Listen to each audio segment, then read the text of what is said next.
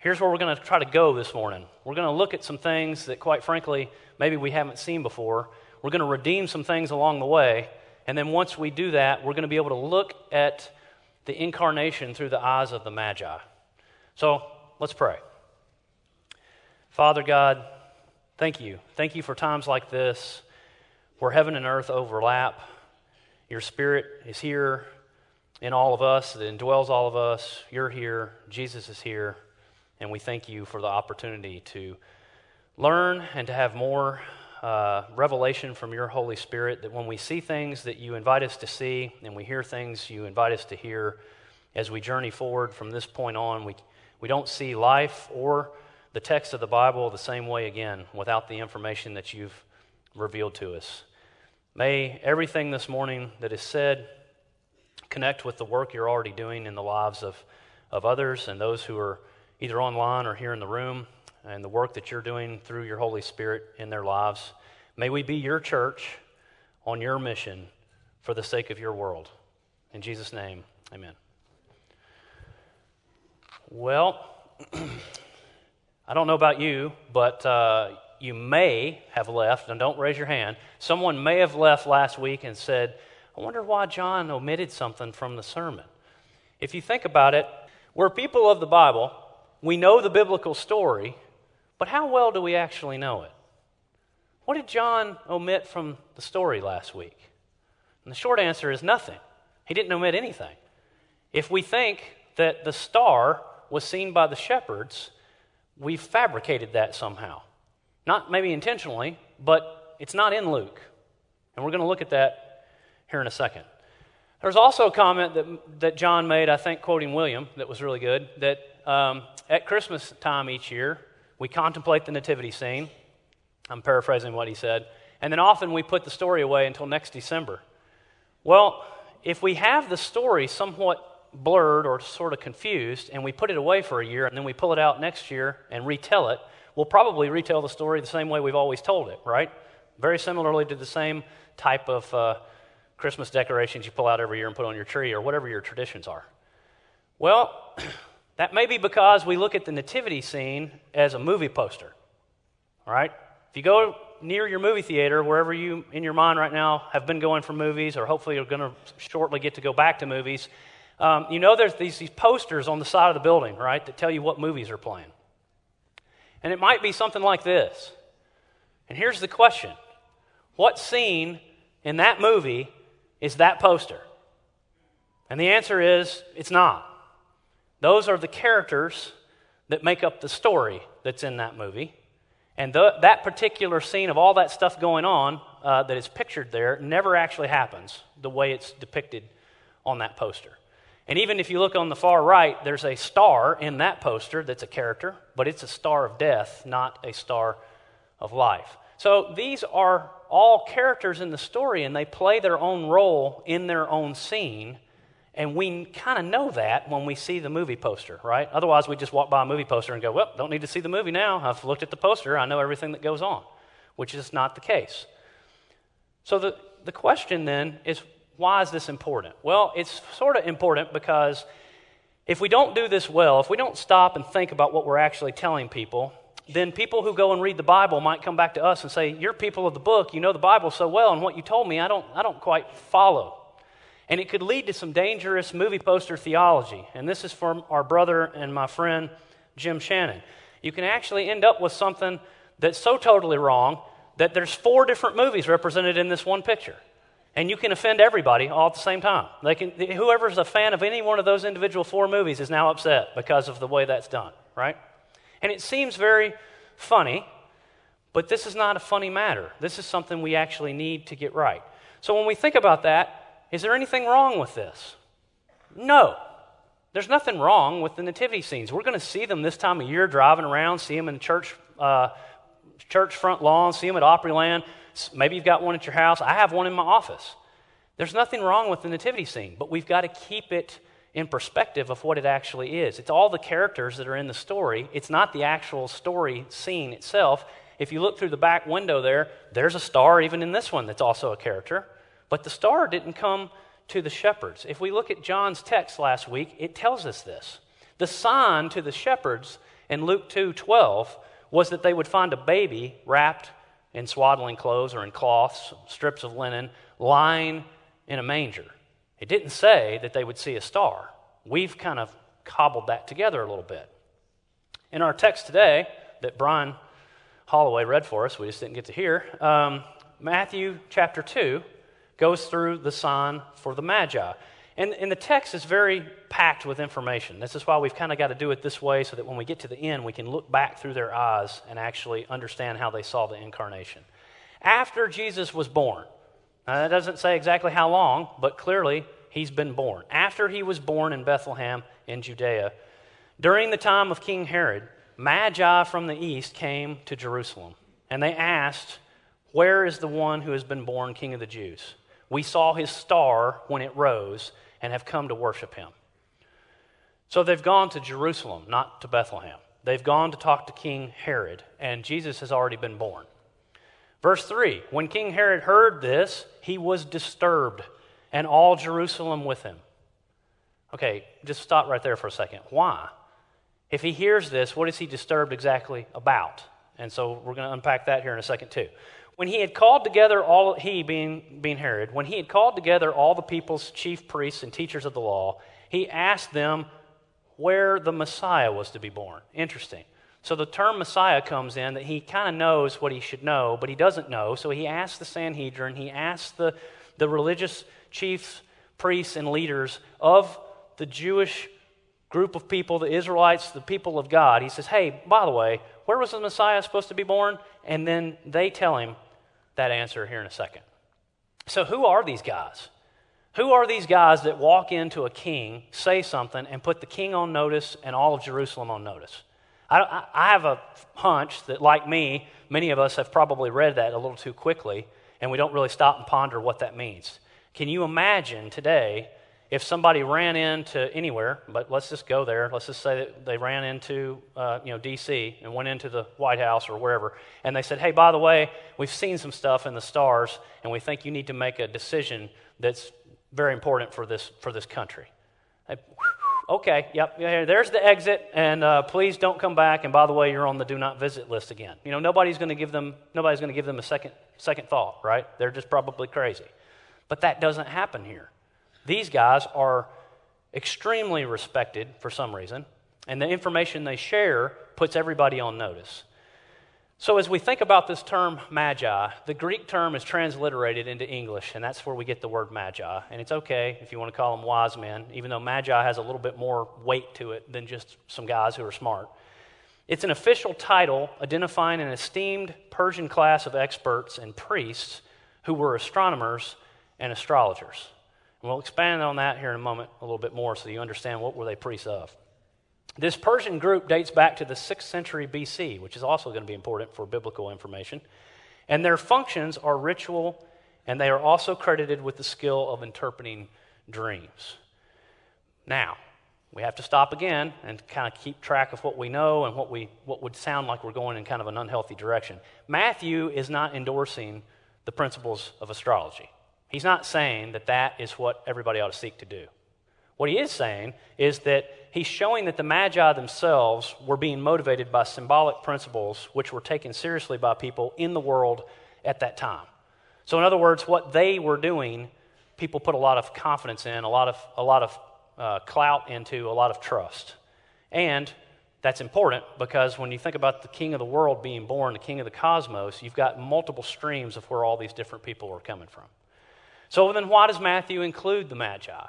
Well, he secures professional astronomers as well as uh, astrologers' testimony as top scientific authority of the day, authenticating the royal birth of Jesus. Another way we might say that today is someone very unexpectedly ends up pointing to Jesus that didn't grow up in the church, didn't come through an orthodox way, and might be coming to information or faith in Jesus in a way that we don't even see on our, on our radar. We don't, even, we don't even anticipate that anybody would get there from that direction. So Matthew's just showing that this, that this has occurred with the scientific community. And there's plenty of examples, if we had time, we could go into, which are fascinating. One thing you might look up sometime is a thing called the God particle, where they have determined that if they can just identify this particle, then they know exactly how everything happened in their theory of from this moment forward is when everything happened. We call that particle God speaking, let there be.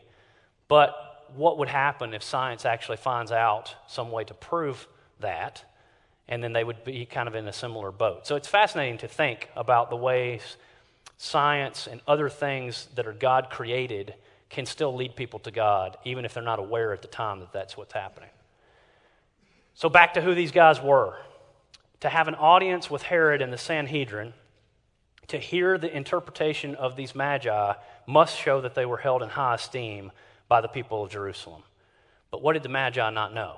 Now, in the previous verse where we left off in this, in this passage, maybe you're already ahead of me, what they didn't know is where, where's the king of the Jews supposed to be born?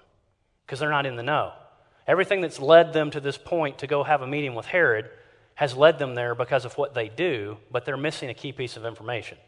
So Herod turns to the Sanhedrin, turns to the religious leaders and says, Hey, where was the Messiah supposed to be born? And they answer in verse 5 In Bethlehem in Judea, they replied.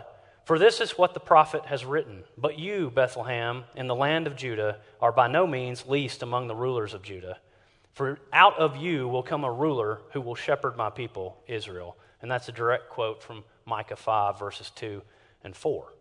So here comes the answer from the people that you would, that just totally makes sense right now, right? That you've got people who are unorthodox, not grown up in the church, not, not religious at all, maybe not even recognizing Yahweh as God. And then you have the people who all of that is true for them, give them the answer they're looking for. And then something strange happens. And this is again where we have to read the text very closely. In the next verse, we see Herod take a playbook from a previous king. And that's where you have to do a little research to, to see this. Herod's next move is Daniel chapter 2, verse 2, where Nebuchadnezzar has had this dream, and he calls together, here in verse 2, it says, So the king, Nebuchadnezzar, summoned the magicians, the enchanters, the sorcerers, and the astrologers to tell him what he had dreamed. And then they come and stand before him. Hmm. So Herod must have had some recollection of this kind of stuff because look at verse 7. Then Herod called the Magi secretly and found out from them the exact time the star had appeared.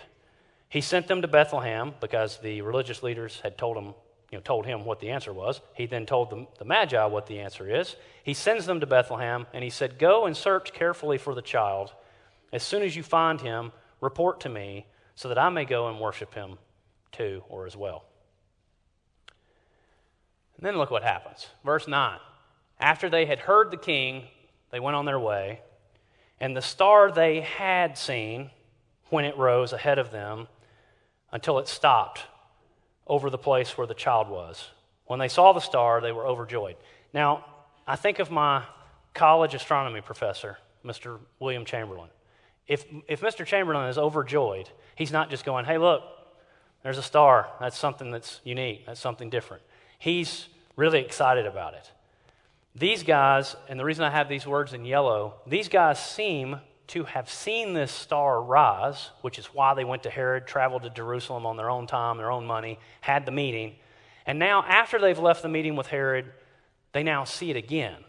Now, you could say, well, yes, Dan, because it's a different day, it's a different night. It gets light, it gets dark. It was there the whole time. It was just during the day they couldn't see it. Maybe, but the, but the point is, they saw it at different times, not, not consistently. And then what they see is they see it stop over the place where the child was. And then they're overjoyed. Now, are they overjoyed because they know the child? Not, not yet, probably not. They're overjoyed because of what's going on in the heavens and with the stars and what they have been tracking and pursuing to this point.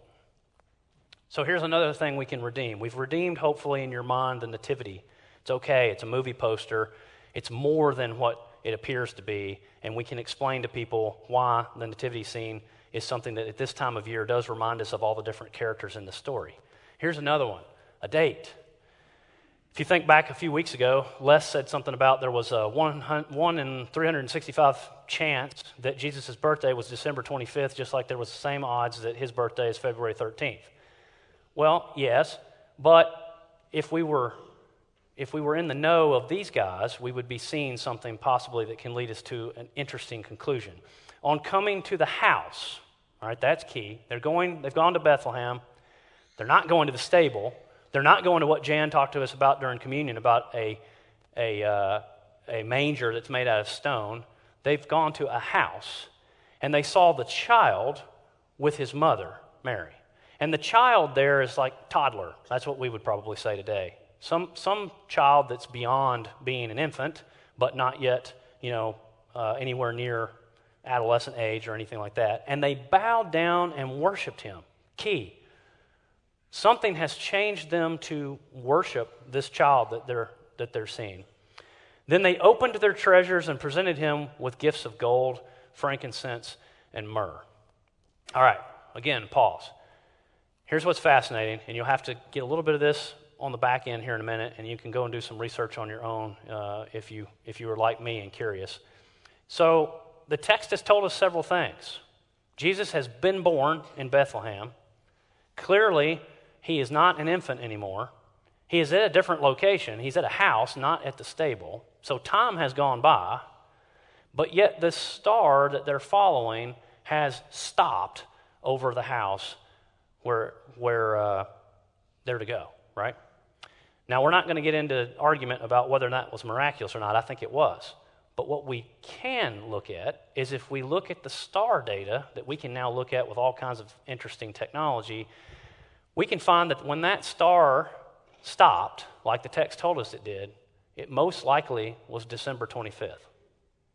So that would explain a lot because that would explain how we now have this time of year where we talk about Jesus and we talk about gift giving and we talk about December 25th because it has come down through the generations and all over the world as being related to this time of year. And it is, but it's related to this time of the year for the star, not for his birth. His birth was before the star happened.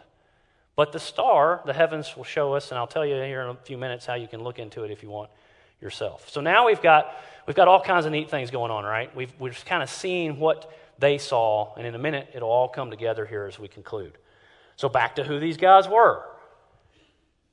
Matthew's account fits well with other journeys of magi priests presenting kings or emperors with gifts.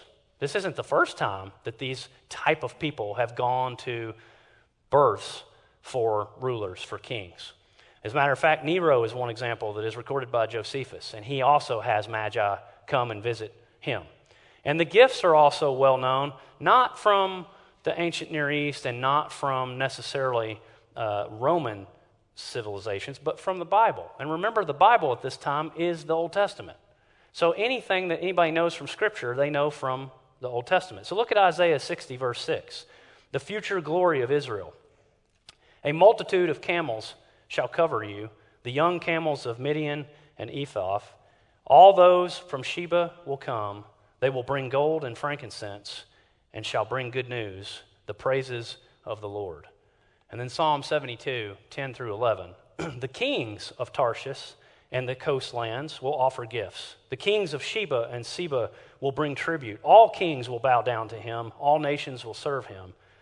The Magi were one of six tribes of the Medes, a priestly caste similar to the Levites among the Israelites. So here, here's what's fascinating when, what were they priests of? I asked a few, few minutes ago and said we'd get back to it. They, they lean kind of towards monotheism. They are pantheists in a way. They believe in what is seen in the created. They, they believe in water and fire and air and the stars and all these things that we know who created them. But they're not quite sure who created them. So they kind of believe in those things instead of Yahweh who made those things. But fascinatingly, in my research that I did, they, they refused to put an image of, of their belief system. So the Jews actually respected them for the fact that they had no idols, they didn't have anybody who they said was the God. They were looking at these elements instead. And that was something that was going on in the Gentile world because the Magi are Gentiles. And so now we come to something else we're going to redeem a number. Were there three of them? Well, there were but there was actually more than three. Most accounts say at minimum there were 12, and there might have even been more than 12. So, how do we end up with a song like We Three Kings? Well, because there were three gifts, and so people often think that there had to be three people, a one to one correlation between a person and a gift. But that's not the case, because the Old Testament doesn't tell you there were only three people who presented those gifts to the other kings. So the gifts and the number of individuals are disconnected. Then back to the text in verse 12. And having been warned in a dream not to go back to Herod, they returned to their country by another route. So now this is fascinating. Now they're seeing something happen that normally they're telling other people about. Remember that line that they could interpret dreams? But now they're having a dream. And if we think about what the Bible shows us and all of what has been presented to this point so far, about 490 years previous, in the sixth century, Daniel had a well known prophecy that after the rebuilding of Jerusalem and the Babylonians had destroyed it, that the birth of the Messiah would happen. And there was a well known um, fact that this was, this was going to happen in the first century. So the Jews and the Gentiles were well, well aware of Daniel's prophecy. Now, here's what is also interesting, and this is where you can do some research on your own if you want. Starry Night Pro is a software package that you can put in a date and time, and it'll roll the sky uh, back and show you what the stars look like. You can look at the constellations, you can see what's going on with where the positions of the planets are. And fascinatingly enough, nothing really happens in the night sky from BC 4 to BC 3. And likewise, nothing really happens from BC 2 to BC 1. But in BC 3 to BC 2, it just is unbelievable how many things are going on in, in the sky. And one of those things is this star that we're talking about. So in, so, in my estimation and in some others, Jesus is a toddler in a house with Mary, and he's about one year and probably three months old at this point. And what the Starry Night Pro software will show you, and what we're going to look at through the eyes of the Magi, is what they saw, what they interpreted was going on, and all that, inf- all that stuff that was going on in the sky. They saw what they would have known as the king star, which could also be a planet, but it was a king star to them, and the Virgin, the constellation uh, Virgo, and the messenger, Mercury, giving the message of what the king and the virgin had gotten together and converged. So we can see that now and say, oh, that makes total sense. But imagine seeing that in you know, BC 2. That's, that's unbelievable. That's what they're overjoyed about. That, that what they saw, they're now witnessing in this house, actually has, has occurred. The first chapter of Genesis says that stellar bodies were designed to provide signs to those on earth. So this is not something that's really way out in the weeds for people who are in the time of the Magi talking. The Magi saw a star or a planet they saw it rise above the eastern horizon in a significant relationship to other stellar bodies as we've just gone through, and it's completely in accord with a statement in Genesis 1:14. The Jewish authorities, therefore, and King Herod himself would not have found the Magi at odds with the Bible or even anti biblical. They would, have, they would have accepted that information. So then what happens? There's another playbook. What's the next move? Well, Herod returns to history and takes another past king's playbook. When the Magi don't come back to him, he does something that happened just 60 years earlier. In 63 BC, when astrological, uh, astrological forecasts had identified a king of the Romans was going to be born, this play of kill, killing baby boys was done then. So this is not something that's also totally new. And in that very year, Augustus Caesar was born. Didn't get to research on how he evaded that, um, but fascinating that this happens. And again, Josephus records all this. The Magi, though, look at how they their next move. They don't need to have anybody come interpret what's going on. They've had this dream, don't go back to Herod. They just don't go back. And then they saw, they believed, they worshiped, and they obeyed, even though they were Gentiles. Fascinating. So, the Magi see and comprehend. Herod neither sees nor comprehends. Matthew sets the stage for a paradigm which will reappear throughout his book. Jesus and his true followers will see and comprehend. The Pharisees and other opponents of Jesus in the gospel will see, but they will not comprehend. Another way of saying it is the first human reactions to the birth of Jesus, God Himself, the Messiah, was last week joy with the shepherds, and this week, and worship with the shepherds too, but this week, worship with the Magi. And yet, with Herod, it was fear and deception, playing a playing a past move from the world, just like previous kings had done. So, in the final couple minutes here, so what happened? You've got these guys who don't know Yahweh. They do their trade, hobby, whatever you want to call it. They probably go out every single morning and watch just before dawn and take inventory of the sky. And they see this star rise, and they see the relations with the other stellar bodies that we've talked about. And they decide, with their knowledge, that that's something that they need to take on personal expense for and travel to go ask where this king is being born. Then they, then they probably find out that Jesus is born miraculously from a virgin, and it clicks and makes sense like, wow, what we have seen with everything that we t- track in the stars is going on. And then, sort of like the sailors in Jonah, they go from not believing, as far as we know, to not only being con- converts, but to worshiping Jesus. And who knows, as they go on their way after they leave Bethlehem and go, uh, go a different way back because they've responded to the dream, right? Who knows who they talk to and how they explain all this stuff to them and where the gospel goes that way through these guys. It'll be fascinating for us to find out at some point. So, what is our reaction to all this? Do we put Christmas away until next year? Because if we do, we run the risk of having the movie poster problem and just pulling it back out again and telling the story the same way we've always told it. Or do we read closer to the text? Do we look at the things that the Spirit's revealing to us? We look at what history is revealing to us. And maybe even a more important question is if we have that kind of mindset with Christmas, do we do that right now too? Do we put Christ away at the end of the day and don't get him back out again until next Sunday? So I think the Magi can teach us something that we can take away. Let's be the reason someone sees and believes in Jesus, even if that person's already a believer. It doesn't matter if they're Christian or non Christian. Let's be the reason that they see Jesus and believe in Jesus because of how we act and what we say and what we do.